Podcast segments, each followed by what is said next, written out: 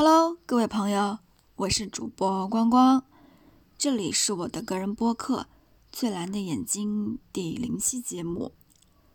光光是谁呢？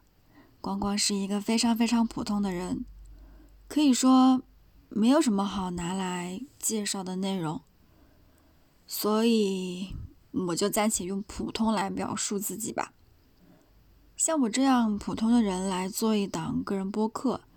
也是因为一个普普通通的理由，就是想有一个地方能存放我那些或许有价值、或许没什么大价值的胡思乱想，以及生活中的鸡毛蒜皮。在生命的前几十年里，我有一个不太好的习惯，就是只爱跟自己深度交流，说白了就是喜欢独处。所以我不太多的能用到嘴说话，然后我发现自己的表达能力似乎在慢慢退化。我觉得在现在这个社会里，口语表达还是非常重要的，所以我就想到了用播客来进行练习，因为不用出镜嘛，就特别的合适。除了练习口语表达。其实我还想通过做这样一档个人分享类的播客，来交到朋友。前面我也说了，喜欢独处，自己一直活的，其实还挺社恐的。让我去主动交朋友，真的很难很难。所以我想，不如把自己分享出来。这是一个公开的频道，如果听的人多，我就很开心，被更多的人认识，交到很多朋友。如果没什么人对我感兴趣，那我就当这是我的一个树洞呀，或者是日记本呀，也挺好的。所以这个播客的内容主要是关于我自己的，比如我某一段时间内的经历、学到的知识、进行的思考等等。有一天我在听李明老师的精神分析课程。其中有一讲讲到存在主义，我觉得自己做这个播客也多少有点存在主义的意思。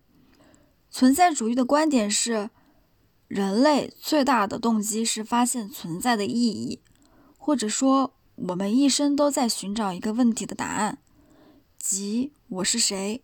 我也会有这样的疑问，虽然自认普通。但我也一直好奇自己存在在这个世界上的特别意义是什么。这个个人播客或许可以回答我这个问题。怎么说呢？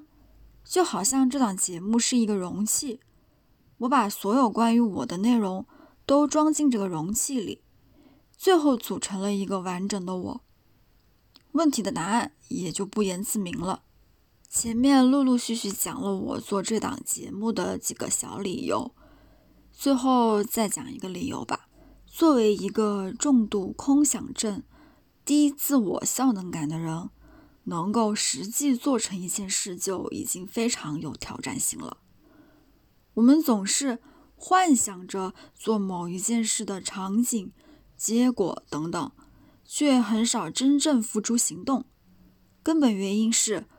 我们不相信自己真的能够做到，所以我想试试自己到底能有多大的力量做到，不是在想，而是在做，以及如果只按照我喜欢的方式去做，不去管任何的规则，我又能做到什么程度？最后，简单说下播客名字的来历，《最蓝的眼睛》是取自一本书的名字。这本书的作者叫托尼莫里森，是一位诺贝尔文学奖获得者。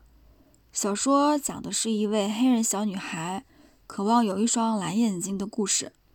感兴趣的朋友可以去读一读。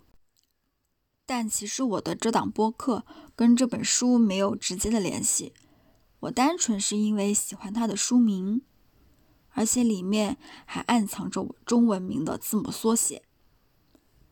好了。最蓝的眼睛第零季节目就先到这里结束了。我希望自己可以做到我要求自己做到的，也希望我们很快能再见，拜拜。